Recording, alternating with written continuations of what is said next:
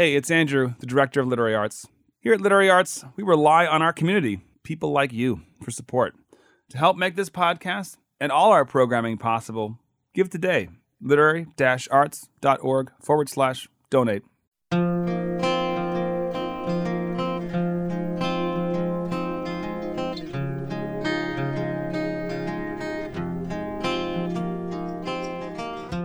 Welcome to the Archive Project. I'm Andrew Proctor, Executive Director of Literary Arts. The Archive Project is a retrospective of some of the most engaging talks from the world's best writers for more than 35 years of literary arts in Portland. Support for the Archive Project is provided by Cole Haan. Cole Haan's shoes, bags, and outerwear go with you while you work your way to extraordinary.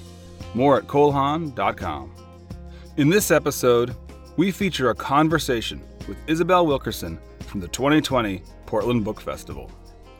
In 2016, President Barack Obama awarded Isabel Wilkerson the National Humanities Medal for her first magisterial book, The Warmth of Other Suns, which chronicles one of the great untold stories of American history the decades long migration of black citizens who fled the South for northern and western cities in search of a better life. It went on to spend months on the New York Times bestseller list and has been hailed as a modern classic. Wilkerson began her career as a journalist and became the first African American woman to win the Pulitzer Prize in journalism and the first African American to win for individual reporting. Wilkerson joined us at the Portland Book Festival to talk about her book, Caste The Origins of Our Discontents. It is an astonishing reframing of American history and our founding myths that is vital to understanding what is happening in America today, socially and politically. Wilkerson is in conversation with writer Viet Thanh Nguyen, author of numerous works of fiction and nonfiction, including the Pulitzer Prize winning novel, The Sympathizer. Here's Viet Thanh Nguyen. Uh, it's such a pleasure to be back here in Portland, virtually at any rate, and it's a tremendous pleasure to be here in conversation with Isabel Wilkerson. I've been a big fan since The Warmth of Other Suns. I'm sure you've heard that a million times before, uh, but I just want to start off by at least talking uh, just for a second about about that book and its relationship to caste for me, um, because as a writer, I really admired The Warmth of Other Suns and its its masterful storytelling, and uh, the, the way that you have of shifting the language in order to get us to look anew at something that we think we already know. So, in The Warmth of Other Suns, it was this idea of using the concepts of migration and of refugees to understand the movements of Black people out of the South. And as a migrant and a refugee myself, I found that to be, you know, just really affecting to get me to think again about the, the, the, length of the journeys that Black people were undertaking within the country that sometimes exceeded the, the journeys that people were, were taking from outside the country to come in. And I think in Caste, you're doing something similar as well, obviously with the very title of the book, and we'll get to that in just a moment. But in reading the book, I was constantly struck by the way you would just shift the language in order to, I think, especially for Americans, force them to think again about a history that they have oftentimes chosen to forget or neglect or try to cope with in some way. I think about your use of language such as using pogroms to describe the massacres of Black people, uh, describing slavery as an economy of torture, talking about plantations as labor camps where people were forced labor, uh, bringing up ish- histories of medical experimentation and the idea that what was being done to Black people constituted war crimes and, and crimes against humanity. And I think a certain number of Americans would would would find these these words and these these ideas hard to swallow as applied to what has happened in the United States. I'm not one of those people. I think I think that you you have forcefully brought home some of these issues that never again should someone be able to have their wedding in a forced labor camp and think it's okay to do that. Now, the biggest shift uh, that you you ask us to undertake is this idea of thinking about inequality in our society through the idea of caste instead of something like race. So I just want to start off by asking you to, to tell us why is that necessary? What what does the concept of race do differently for us than, for example, race in terms of understanding our deep inequality? Well, um, thank you for that question. And first of all, I want to just say how much I um, uh, appreciate and I'm grateful to be able to be here uh, today. I wish I could be in Portland in person, um, and I'm just thrilled to be here in conversation with you. Uh, such an honor. Um, when it comes to the use of the term caste, uh, it's a word that um, I began to discover uh, in working on The Warmth of the Suns. I mean, that was a book that was about the out, out migration, I would say, in fact, defection of six million African Americans from the Jim Crow South uh, to the rest of the country. And um, it was not just people moving, it was really people who were seeking political asylum within the borders of their own country. And so, in, in doing that, I, it forced uh, me as the writer to, an investigator, you might say, to understand what was it that they were fleeing? What would propel six million people to defect from that part of the country uh, for everywhere else? And it turned out that the world that they were living in um, was essentially we, we know of it as jim crow but it actually was so much more than what we usually learn. It was so much more than water fountains and restrooms uh, with you know colored only signs. It was really a regime of repression um, in which um, everything that you could and could not do was based upon what you look like and um, that it was a hierarchy, a rigid hierarchy um, in, in, which the boundaries and the policing and enforcement of those boundaries of the protocols, laws, and ex- expectations within that within that world were more akin to a caste system. And uh, it was a world in which it was against the law to merely play checkers together in Birmingham. You could go to jail if you were caught playing checkers with a person of a different race. It was a world in which there were there was actually a black Bible and an altogether separate white Bible to swear to tell the, the truth on in court. Um, that means that the very word of God was segregated uh, in the Jim Crow South. And these were just a few of the many, many examples of the repression and the control and the specificity of that control, the customs and protocols that kept the groups not just apart, but with a rigid hierarchy in which it was very clear at every moment uh, who was dominant and who was subjugated. And so, uh, in in you know, telling that, trying to tell that story, I mean, I I en- ended up um, interviewing over or speaking with over over 1,200 people in order to narrow it down to the three protagonists that I chose. But in the process, I was talking to people who were survivors of that regime, and in hearing their experiences, and then also looking at the work of anthropologists who went into the Jim Crow South in the depth of that of that system uh, in the 1930s and 40s and spent uh, months in, of doing ethnography and participant observation and field work. And they emerged from their studies uh, their research using the word caste. Caste seemed to be the more comprehensive language to describe what was, in some ways, the bedrock foundational uh, uh, region, foundational uh, inter- interconnections that that ultimately would um, spread to the rest of the country, if not in law, then in practice um, in the ways that we saw redlining and restrictive covenants and hypersegregation in the places that people uh, migrated to. So this was the foundation. That foundation had um, had its origins in the um, the founding of this country when it was a colony uh, along the Chesapeake. And it was there um, in the early 17th century that the British colonists arrived here, decimated the numbers of uh, indigenous people, drove them from the land, and then uh, transported Africans uh, to uh, to be enslaved, uh, to build the country out of wilderness, and that set in motion a bipolar caste system, uh, where the laws and customs and protocols that that ensued um, in the uh, following um, decades uh, created a world in which there was a dominant group of people who were the the British colonists, and the the subjugated bottom group uh, which were people are African. And in this case, you're asking about the use of the term race versus caste. What it meant was that caste as an idea, as a phenomenon, is thousands upon thousands of years old, predates the idea of race. And any hierarchy that's set up could choose any number of metrics in, in order to apportion, to divide, and to rank people. And in this country, um, this very, very fairly new concept known as race, which only goes back for four or 500 years, was the metric that was used in order to identify, uh, characterize, uh, um, and to apportion and to assign people to a fixed place um, in what was ultimately going to become the United States. And we live with the after effects of that um, to the current day. Well, you bring up after effects, and you also use words like defection and political asylum, uh, which again, mm-hmm. Americans I think are not used to thinking, oh, we have to defect from the United States or we have to seek asylum within our own country, and yet that is exactly the argument you're making uh, for the experiences of people who are at the bottom of this caste system and who are subjected to all kinds of horrifying crimes uh, around labor, torture, and, and, and so on.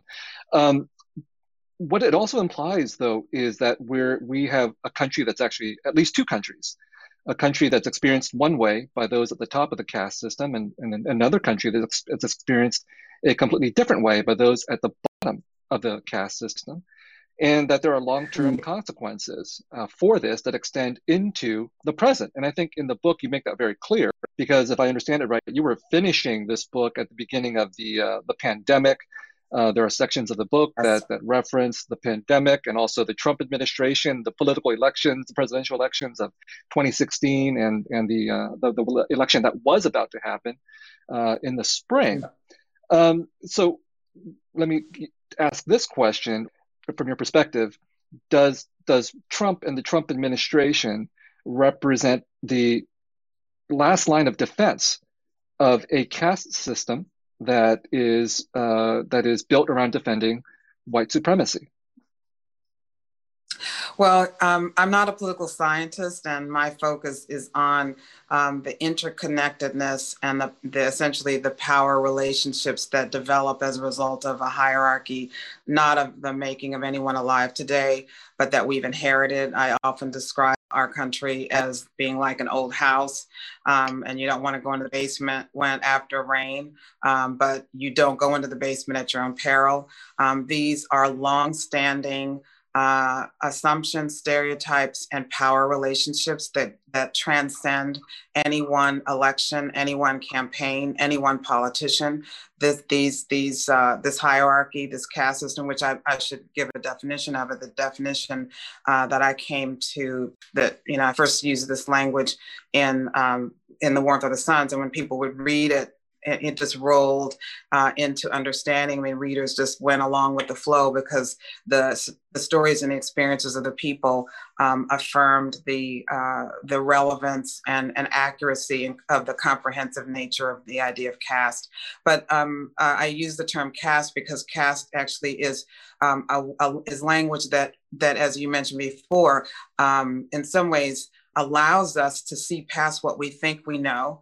It is language that we're not accustomed to seeing, and clearly the language that we've been using up until now, the ways that we've been looking at ourselves up to now, have not been working. I mean, we have seen in our current era people literally being killed before our very eyes. George Floyd obviously comes to mind most particularly. And this is something that should not happen to any human being anywhere on the planet in our era. We should be more advanced than, than this as a species. And yet we saw that occurring not just somewhere in, in the planet, but but on in our own country. And so the, these are the kinds of things that we are seeing as manifestations of the sort of the afterlife of these originating of this originating hierarchy. But caste uh, as an idea um, means actually caste is an artificial, arbitrary, graded ranking of human value in a society, and it determines one's standing, uh, respect, benefit of the doubt um, assumptions of, of competence and, and intelligence and, and beauty even. Um, it it uh, determines access to resources or the or the deprivation of access to resources. So when I describe all this, I'm just saying that this is part of the foundation of what we have inherited as Americans. This is not something that any one campaign or any one administration or any one politician, um, you know, uh, uh can can in it in itself uh, it's not about that. It's about the enduring legacy that we've inherited and, and, the ways that it manifests itself. And when you think about that old house, you know, you don't want to go into the basement after rain, but you don't go in the basement um, at your own peril because whatever is they whatever's happening in the basement we have to address that whether we wish to or not. It will bubble forth and it will affect us whether we wish to or not. You know um, uh, ignorance is no protection against the uh, the about, against one's inaction the consequences of the of that inaction. And so what this is asking of us is to uh, is to learn the history of our country so that we can understand this old house that we've inherited. We did not build these une- uneven pillars and joists, but we are the inheritors of it now, and it's up to us, and it's on our it's on us to be able to deal with this. Many of the things that we might be seeing are, are merely manifestations of the inheritance that has not been dealt with up until now. The language that I'm suggesting here allows us to see things without sometimes the freighted emotions that can be evoked with um, the language that we that we almost can't even hear anymore because we've heard it for so long. You know, it, it allows us to, it in, in some ways has the potential to liberate us from the unhelpful emotions of guilt and blame and shame and allows us to see the infrastructure. Caste is not about feelings, it's about this infrastructure, the architecture of our divisions, the history and the origins of how we got to where we are and the language that we've been using up until now, the ways that we've been looking at this up until now have not been working as they could. We even had, you know, a civil rights movement that made great strides in our country. Um, we had, you know, the civil rights legislation 1964, 65, and 68. We had changes in the immigration laws. We have opened up uh, for women of all races and all backgrounds, and for so many people but we are seeing that we have uh, we have not addressed all these issues. We have seen before our very eyes the ways that this inheritance of division has remained with us. I mean, this you know, to, I don't speak about uh, elections so much, but we have seen the great chasm in our in our society you know just in in recent weeks we have seen it it's still playing out before our eyes in the news and so um, this is an effort to try to get us to be able to see beyond what we thought we knew to look at the infrastructure of our division so that we can begin to heal from them. You started off the answer, I think, by by talking about the foundation of the country, not just in a metaphorical sense with the house, but the very foundation of the country, starting from colonization. You know, the arrival of settlers from from from Europe, uh, the the genocide of natives, the importation yeah. of uh, uh, African labor, turning them into slaves, uh, these are facts, as far as I'm concerned, in American history, although there are some people who would choose to deny these facts, but they're also facts that are subject to deep conflicts of, of interpretation. But if we start with that premise that the country is founded on colonization and, and on genocide and on, on expropriation of lands and so on, it gets us to this present day reality that you're discussing so forcefully that our, our inequalities are deeply rooted or deeply built into the country, and that it's going to take enormous effort to transform them. Even things like the civil rights movement, Black Power movement, have not been obviously successful at dislodging so many of the prejudices and assumptions and and uh, practices of, of racism and inequality and the, in the caste structure. And I know that in the book you refrain from trying to give us prescriptions or predictions and so on about how to deal with this, but uh, inevitably you must be asked if the foundations of this house are so deeply flawed from the very beginning, can we actually repair the house? Uh, or, or do we actually need to do something much, much more radically different?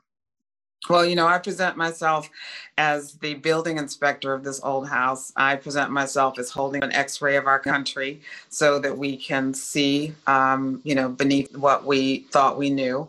Um, and so if you take that um, you know analogy to its next conclusion you realize that the radiologist presents it and you know gives you the diagnosis and it's the surgeon that does the operation so i actually i also believe that um, people who um, are from the historically subjugated group um, in this country are who have to bear the brunt of this caste system on a daily basis um, are are not the group that um, that the country should be leaning on. Um, the people who are born to the subjugated group already bear the brunt, bear the burden, and have bear, borne the burden for far too long. And it is up for up to others in in this country to do the work uh, to do, to examine and go into the um, the unseen corners of our country. Um, people who have not had to bear the burden have a, a, an even higher uh, responsibility to do the work of understanding how we got to where we are. And I would say, I just want to say a couple things about how uh, about the history of this as to why it's so relevant, and in some ways, why so much um, discussion about a caste system in general, whether we're whichever one you're speaking about, we often end up spending a lot of time talking about um, the circumstances of the people uh, who are at the bottom and I have I feel torn about this because on the one hand, um, you know, we spend so much time talking about what's happening with people on the bottom that we're not training enough of a spotlight on the responsibilities and the and and the things that people who are situated elsewhere can do uh, to help overcome these you know these man-made um, you know constructed divisions that we live with. But I want to say a little bit about one of the reasons why we, you know, whether you look at the Indian caste system where there's so much attention put on on the Dalit people, formerly known as untouchables, um, in the United States, so much attention put on, of course, indigenous people who've been essentially exiled from from um, from much of the mainstream, but then also on those who had been um, enslaved. You know, so much attention talk uh, about the people who've been enslaved, and so we often think of that as ancient history that has nothing to do with us today. But I wanted to put in perspective, you know, to um, I think part of the challenge in answering your original question is we can't fix what we don't know. You know, we can't fix what we cannot name. We cannot repair what we have not yet um, even fully understood. And you can't repair or fix or heal what you haven't diagnosed. And so that's why I spend so much time on the diagnosis and trying define and describe what it is. But I wanted to say a couple of things that are in the book that set in uh, that help to set the scene for and help to put in context um, the magnitude of this history and how recent the history actually is. You know, um, because we're a young country and we often don't think in these terms. The idea of slavery or enslavement, which is the foundation of, of the hierarchy that I'm talking about here, slavery lasted for so long, it lasted for 12 generations. How many greats do you have to add to the word grandparent to begin to imagine how long slavery lasted in this country? 12 generations. Of course, this was followed by another nearly 100 years of a formal legal Jim Crow caste system in the South, which was where most African Americans were living, and then spread um, in other ways once African Americans spread out, and then were were, uh, were met with tremendous resistance, hypersegregation, and other man, other ways of limiting people. And so enslavement went on for so long that it will not be until the year 2022 that the United States will have been a free and independent nation for as long as slavery lasted on this soil. Again, it will not be until the year 2022 that the United States will have been a free and independent nation for as long as slavery lasted on this soil. The foundational, fundamental um, uh, hierarchy that set in motion uh, the power, uh, power divisions and, and, the power structure that we live with to this day, and the in- inequities uh, that we live with to this day. Another way of looking at it is that is that um, uh, enslavement went on for so long that um, no adult alive today will be alive at the point at which African Americans will have been free. The subjugated group, historically subjugated group in this country, will not have been free. No adult will be alive at the point at which they will have been free for as long as they were enslaved. That time will not come until the year 2111. It will not be until 2111 that African Americans will have been free for as long as they were enslaved. And so these are ways to begin to put in context um, the the nature and extent and the the fundamental facts of, of how we became as divided as we are, and also a reminder of how very new this uh, this idea of freedom is. I mean, in other words, um, it, it, wasn't until the 1960s that African Americans were uh, actually permitted into the mainstream of American life. So this idea of, of being able to move into the mainstream is a very, very new proposition. Um, when we think about women being able to move into the general mainstream in terms of being protected from job discrimination, that also was folded in. A lot of people don't realize that that was folded in to the civil rights legislation um, to, to allow uh, and to bring women uh, into uh, great potential for parity. And of course, the Immigration uh, Act of, of 1965 that also opened the way for people who were beyond Europe to be able to come in, into this country in larger numbers So this is all relatively new. This idea of opening up the country um, to people who are beyond what had been the traditional dominant group in this in in society. So this is still a continuation of the American project. Yeah, I'm not sure if pessimism or optimism are reductive ways of talking about uh, what you're describing, because on the one hand, we can be very pessimistic that that change has been so slow in this country. On the other hand, uh, as you as you described it, you know, we're trying to undo centuries of baked-in uh, oppression and inequality and so on. And, and uh, short of a violent revolution, we're looking at centuries more work that needs to be done in order to unravel or to rebuild or to renovate, whatever metaphor you want to use, this this uh, yeah. Uh, damaged house that we're that we're living in.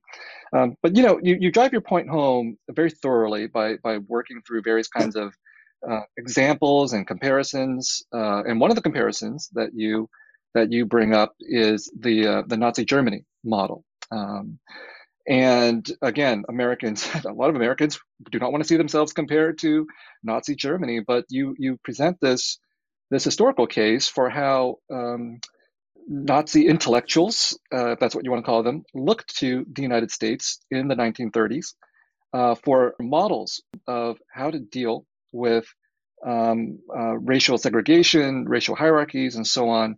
And you argue that uh, you know the, the, the the Nazi plan for for targeting Jews, for uh, for identifying them as a racial population, and so on, drew great inspiration from the American model. But the Nazis, some of the Nazis themselves, were shocked at the at the degree of excess in the American model. So, can you tell us more about that? Well, um, I, have to preface it by saying that uh, one of the um, reasons that I began looking into Germany at all was because of Charlottesville. You know, in Charlottesville, you know, there we saw before our very eyes the merging of these two symbols, the symbols of uh, the Confederacy and the symbols of Nazi Germany. The uh, the uh, protesters themselves made that connection. They are the ones that made the connection. They saw across time and across ocean um, a connection, uh, a, shared perspective. Uh, of values, uh, they're the ones that pull those things together, and and um, you know the what happened in Charlottesville, um, you know, made me uh, think about, sparked uh, this interest uh, in in me to better understand um, what is it that, that Germany had done in the um, decades after the war uh, to uh, reconcile with, to uh, somehow atone for what had happened uh, in in uh, in the intervening uh, decades, what what had happened in the war, and so that's what set me on the journey for of even looking at Germany to begin with. I, I might not have had there not been Charlottesville, and so as I started to look to see how they had um, manage their memory of, of the war, um, I, I, you know, came to discover things or become aware of things that I never ever would have would have known. I mean, one of them is that it turned out that German eugenicists uh, actually were in dialogue with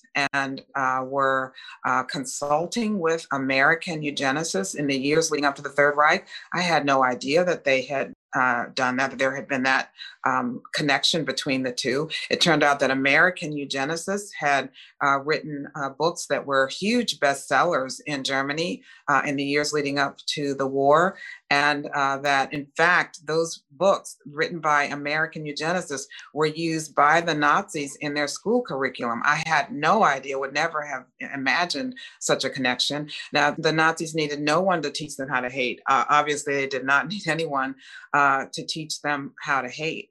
Um, but it turned out, as you mentioned, that the Nazis had actually sent researchers to the United States to study uh, the, the Jim Crow laws, to study the anti miscegenation laws, in particular, the laws that uh, forbade marriage across uh, racial lines. They also were uh, studying and, and very interested in how the United States um, defined, had found ways to define who could be assigned to which race. And of course, each state had different uh, definitions for who could be considered um, Black, who could be considered Chinese, who could be considered um, a native, who could be considered, considered white. I mean, all of them had different um, different ways of doing it. And the most extreme cases, of course, um, uh, had what's called the one drop rule, which meant that if, if a person had one drop of African blood, any hint of African ancestry, they would be considered Black. And these were the range of things that they were looking at as they were attempting uh, to and ultimately uh, came to uh, develop what would become the Nuremberg laws.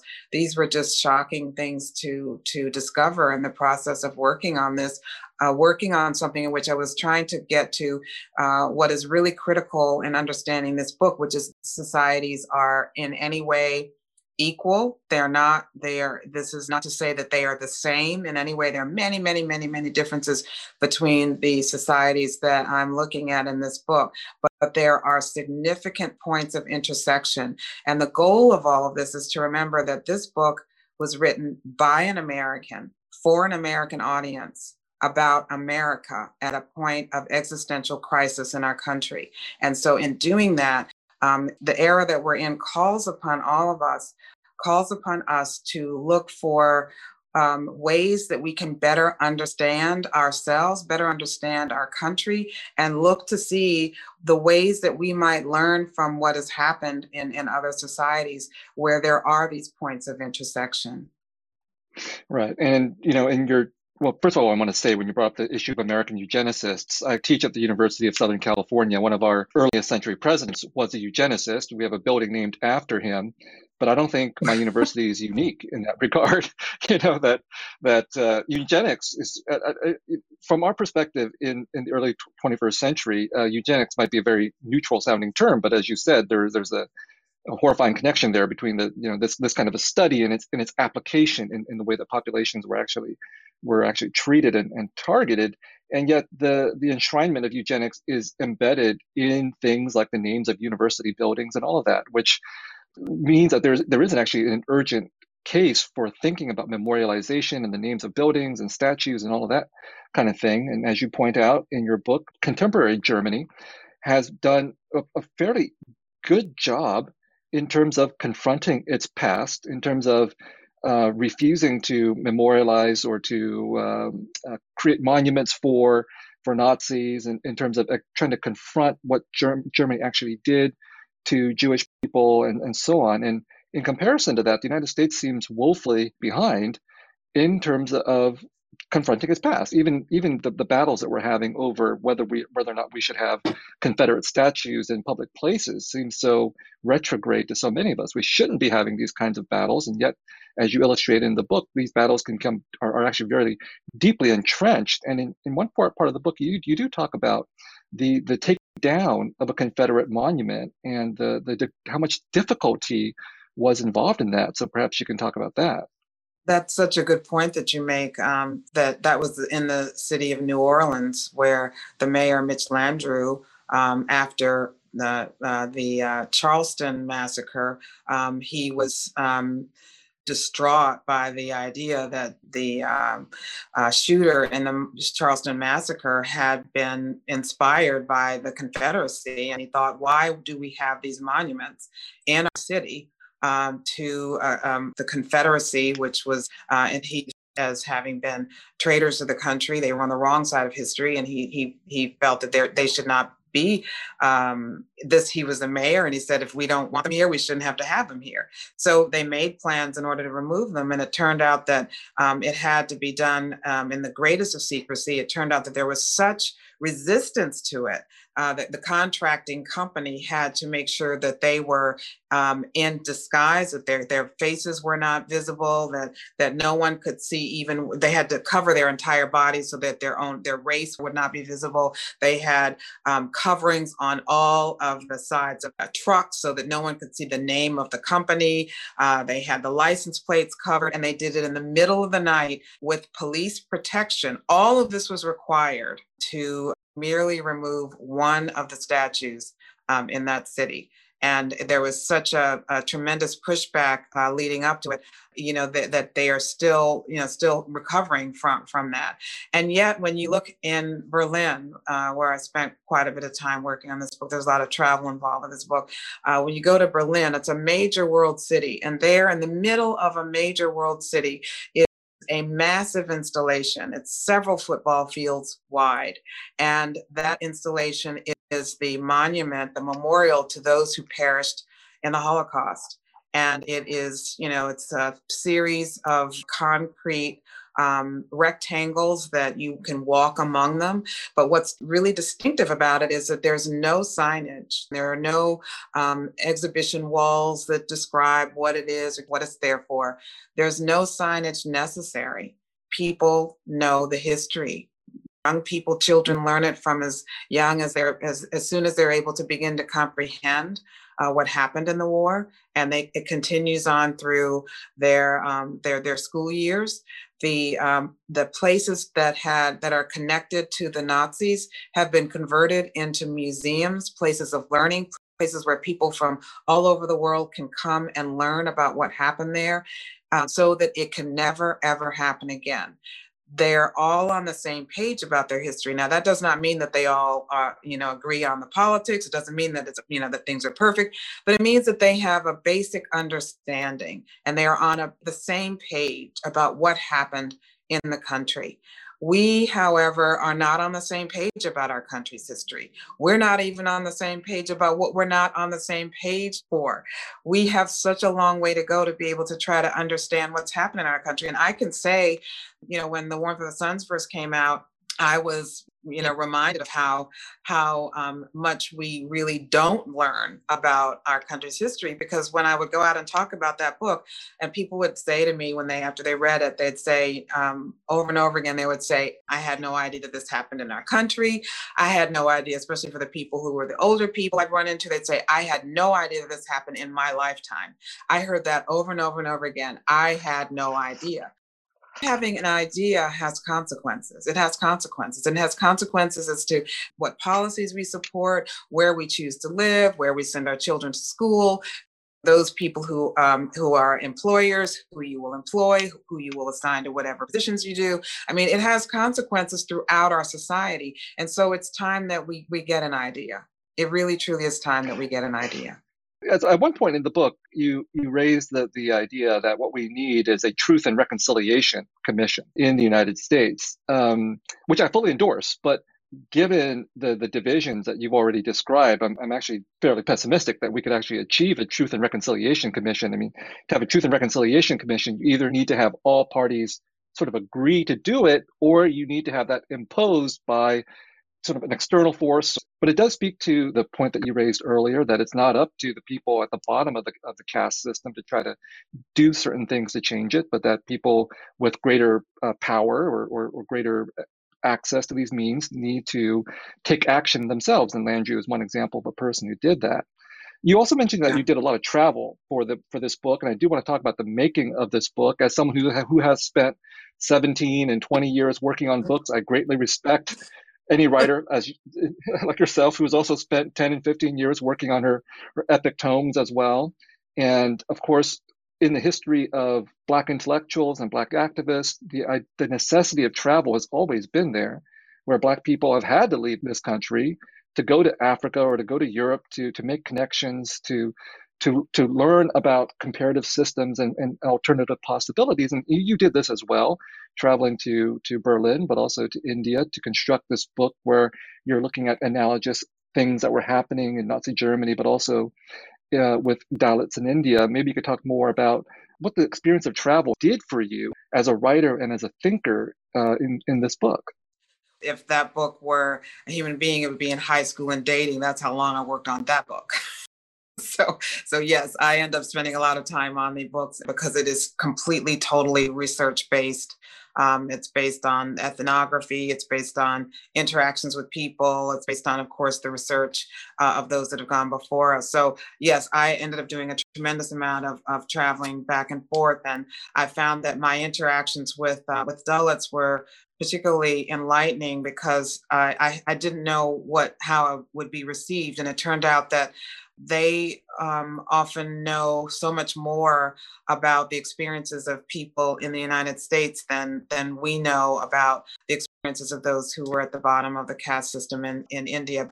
And they gravitate toward uh, African Americans. They gravitated toward toward me um, because they they recognized um, the parallel placement. Of course, the societies are very very different in so many ways, but they they recognize the positioning um, and and they recognize perhaps even more than than I would initially um, how much we actually have in common. Many of the uh, phenomenon uh, translate almost directly in the experiences, so that you end up. And from my, my experience, was almost one of being able to finish each other's sentences when it comes to how people respond based on their positioning in the caste system.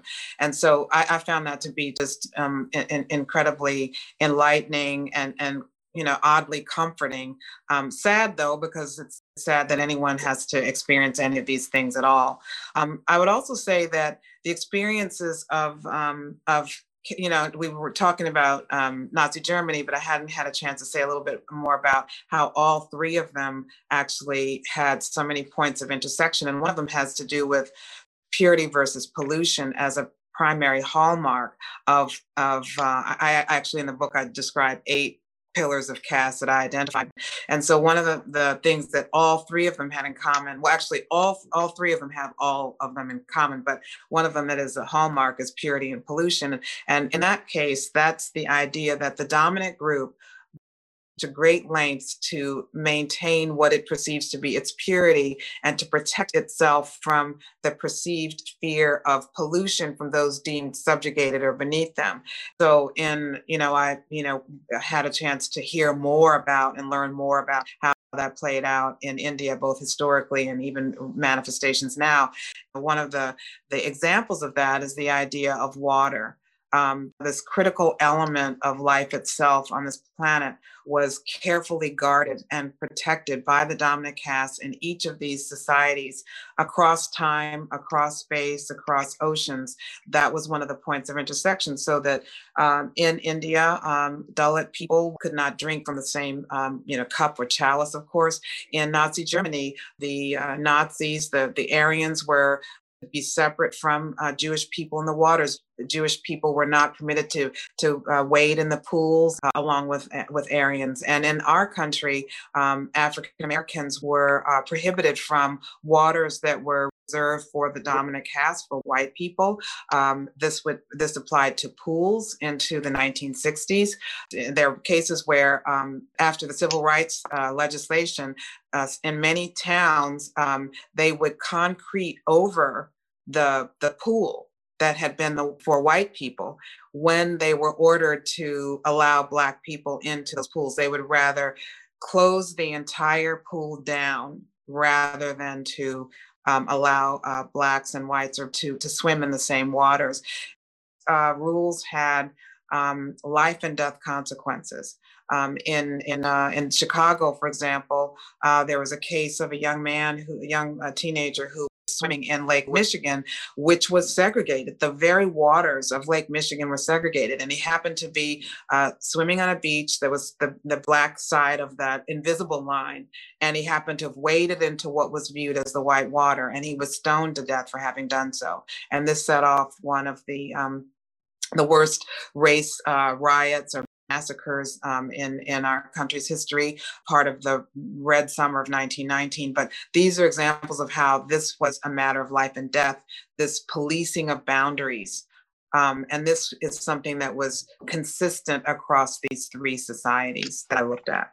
Well, you bring up policing boundaries, and that that language, of course, means that we can recognize how the problem of purity and pollution has not gone away. I mean, we're still at a time period when uh, black people in certain places will have the police called on them because somebody thinks they don't belong in that place, whether it's you know a Yale dormitory or whether it's Central Park, or the obsession that some people have in this country with building walls along our borders is an attempt to keep the entire country pure from certain kinds of contamination in, in the eyes of the people who think we need these kinds of uh, walls and borders. But I want to end our, our portion of the conversation by, by touching on one other aspect of your book. And I'm, I'm sorry that we have not been able to touch on 90% of what your book is doing. But maybe one last thing is the, um, the flexibility uh, of, of the caste system in certain ways and, and the degree to which um, you know, people can be complicit in the caste system possibly against the interests of their own caste. And so you bring up some examples of this. Uh, you talk about how uh, even though there's this polarization and there's a, a racial hierarchy with uh, white people at the top of the caste system, whiteness itself is is flexible to a certain degree. So people who were not considered white a century ago have now become white. Speaking about certain European ethnicities, and mm-hmm. there's a possibility that populations like highly highly diverse populations like Asian Americans and Latinos have held be, have have before them this lure that that they somehow could become aligned with whiteness, which might account for some of the gravitation of these populations towards uh, a Trump presidency. And you also talk about things like how even if you belong to to a caste, let's say you're a black police officer, it doesn't mean you're immune from the the need to reinforce these caste divisions. You bring up the example of Freddie Gray, uh, and his death in Baltimore in the back of a police van being driven by black police officers. So I just wanted to end with that and, and, and let you have the final word in, the, in these last few minutes if you can elaborate upon this endurance and, and, and, and flexibility in the caste system in which many people are, are tempted to participate against their own interests.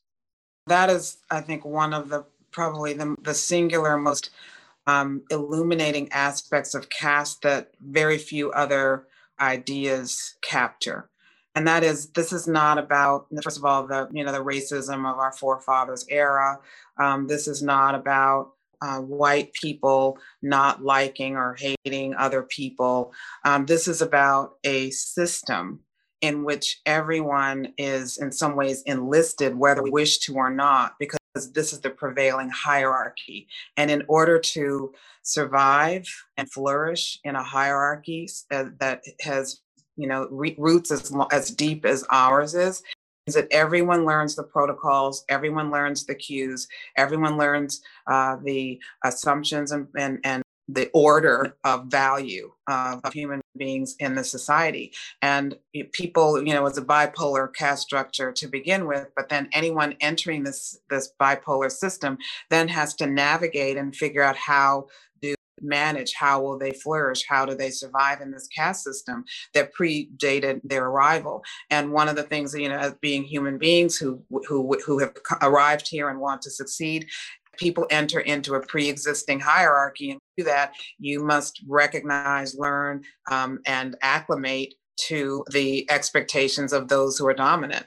You know throughout our country's history there have been uh, adjustments made, mutations, um, expansion, uh, and retraction of who can be in the dominant caste legally. Um, at the turn of the 20th century, um, of a very fraught time, there were there was a time where people who are now recognized as you know without question, you know we now recognize them as white. Which again, this is all a social construction, and this is a reminder of what a social construction it is. That there are many people who you know from Eastern and Southern Europe who were not uh, allowed in or seen seen as part of the, the white race. Um, this is, again, because it's social construction. Shockingly, um, this is something that has changed over time to fit the needs of the dominant caste as it has seen fit. Um, and and so you know, there's an interesting case of uh, of a Japanese immigrant at the first of the uh, early part of the 20th century who made the case, went all the way to the Supreme Court, arguing that his skin was actually whiter than those of people who were identified as white. And he went to the Supreme Court saying, Why can I not be considered as this in order to be a citizen? Because that was what was re- required. In order to be a citizen, you had to be white. And so he was advocating uh, and, and petitioning for citizenship, and that was the route he was taking. Uh, they had to come up with this convoluted reason why skin color was actually not the prime determinant for, for admission to the white race. And again, even the term Caucasian is a, is a construction out of the imagination of, as, of an 18th century German physician who collected skulls and he collected all these skulls and he his favorite skull the one that he deemed the most beautiful was one from the caucasus and he then um, this was a time where Europeans and were looking for ways to explain the natural, so-called natural world, and use scientific, pseudoscientific ways of, of describing it.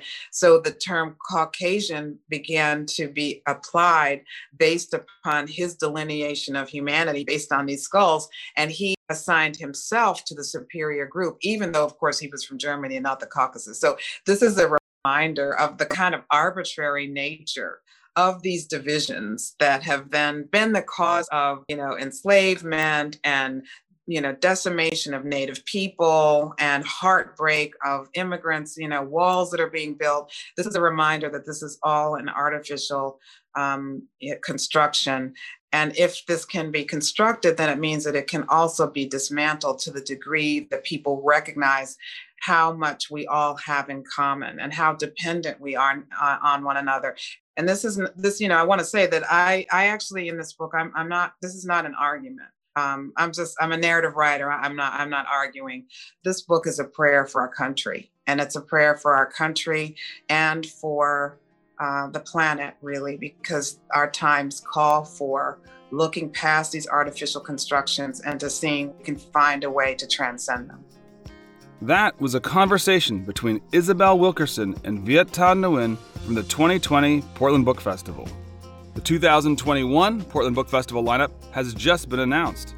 The festival will take place from November 8th to the 13th, online, on the radio, and in person. For more information about the author lineup and schedule, visit literary arts.org. This has been Literary Arts, the Archive Project. It's a retrospective of some of the most engaging talks from the world's best writers from more than 35 years of literary arts in Portland. Join us next time for the Archive Project, a literary arts production in collaboration with Oregon Public Broadcasting. To hear more from the Archive Project, subscribe wherever you get your podcasts. Support for the Archive Project is provided by Cole Haan, on a mission to fuel your big ideas. More at colehaan.com. Our show is produced by Krista Ligori for radio and podcast, with production support from Serena Fong. Production oversight by Amanda Bullock, with support from Liz Olafson. Special thanks to Joe T. Roy and the entire Literary Arts staff, board, and community. This show would not be possible without them. Thanks also to the band Emancipator for our theme music, and thanks to all of you for listening. I'm Andrew Proctor, and this has been another episode of the Archive Project from Literary Arts. Join us next time and find your story here.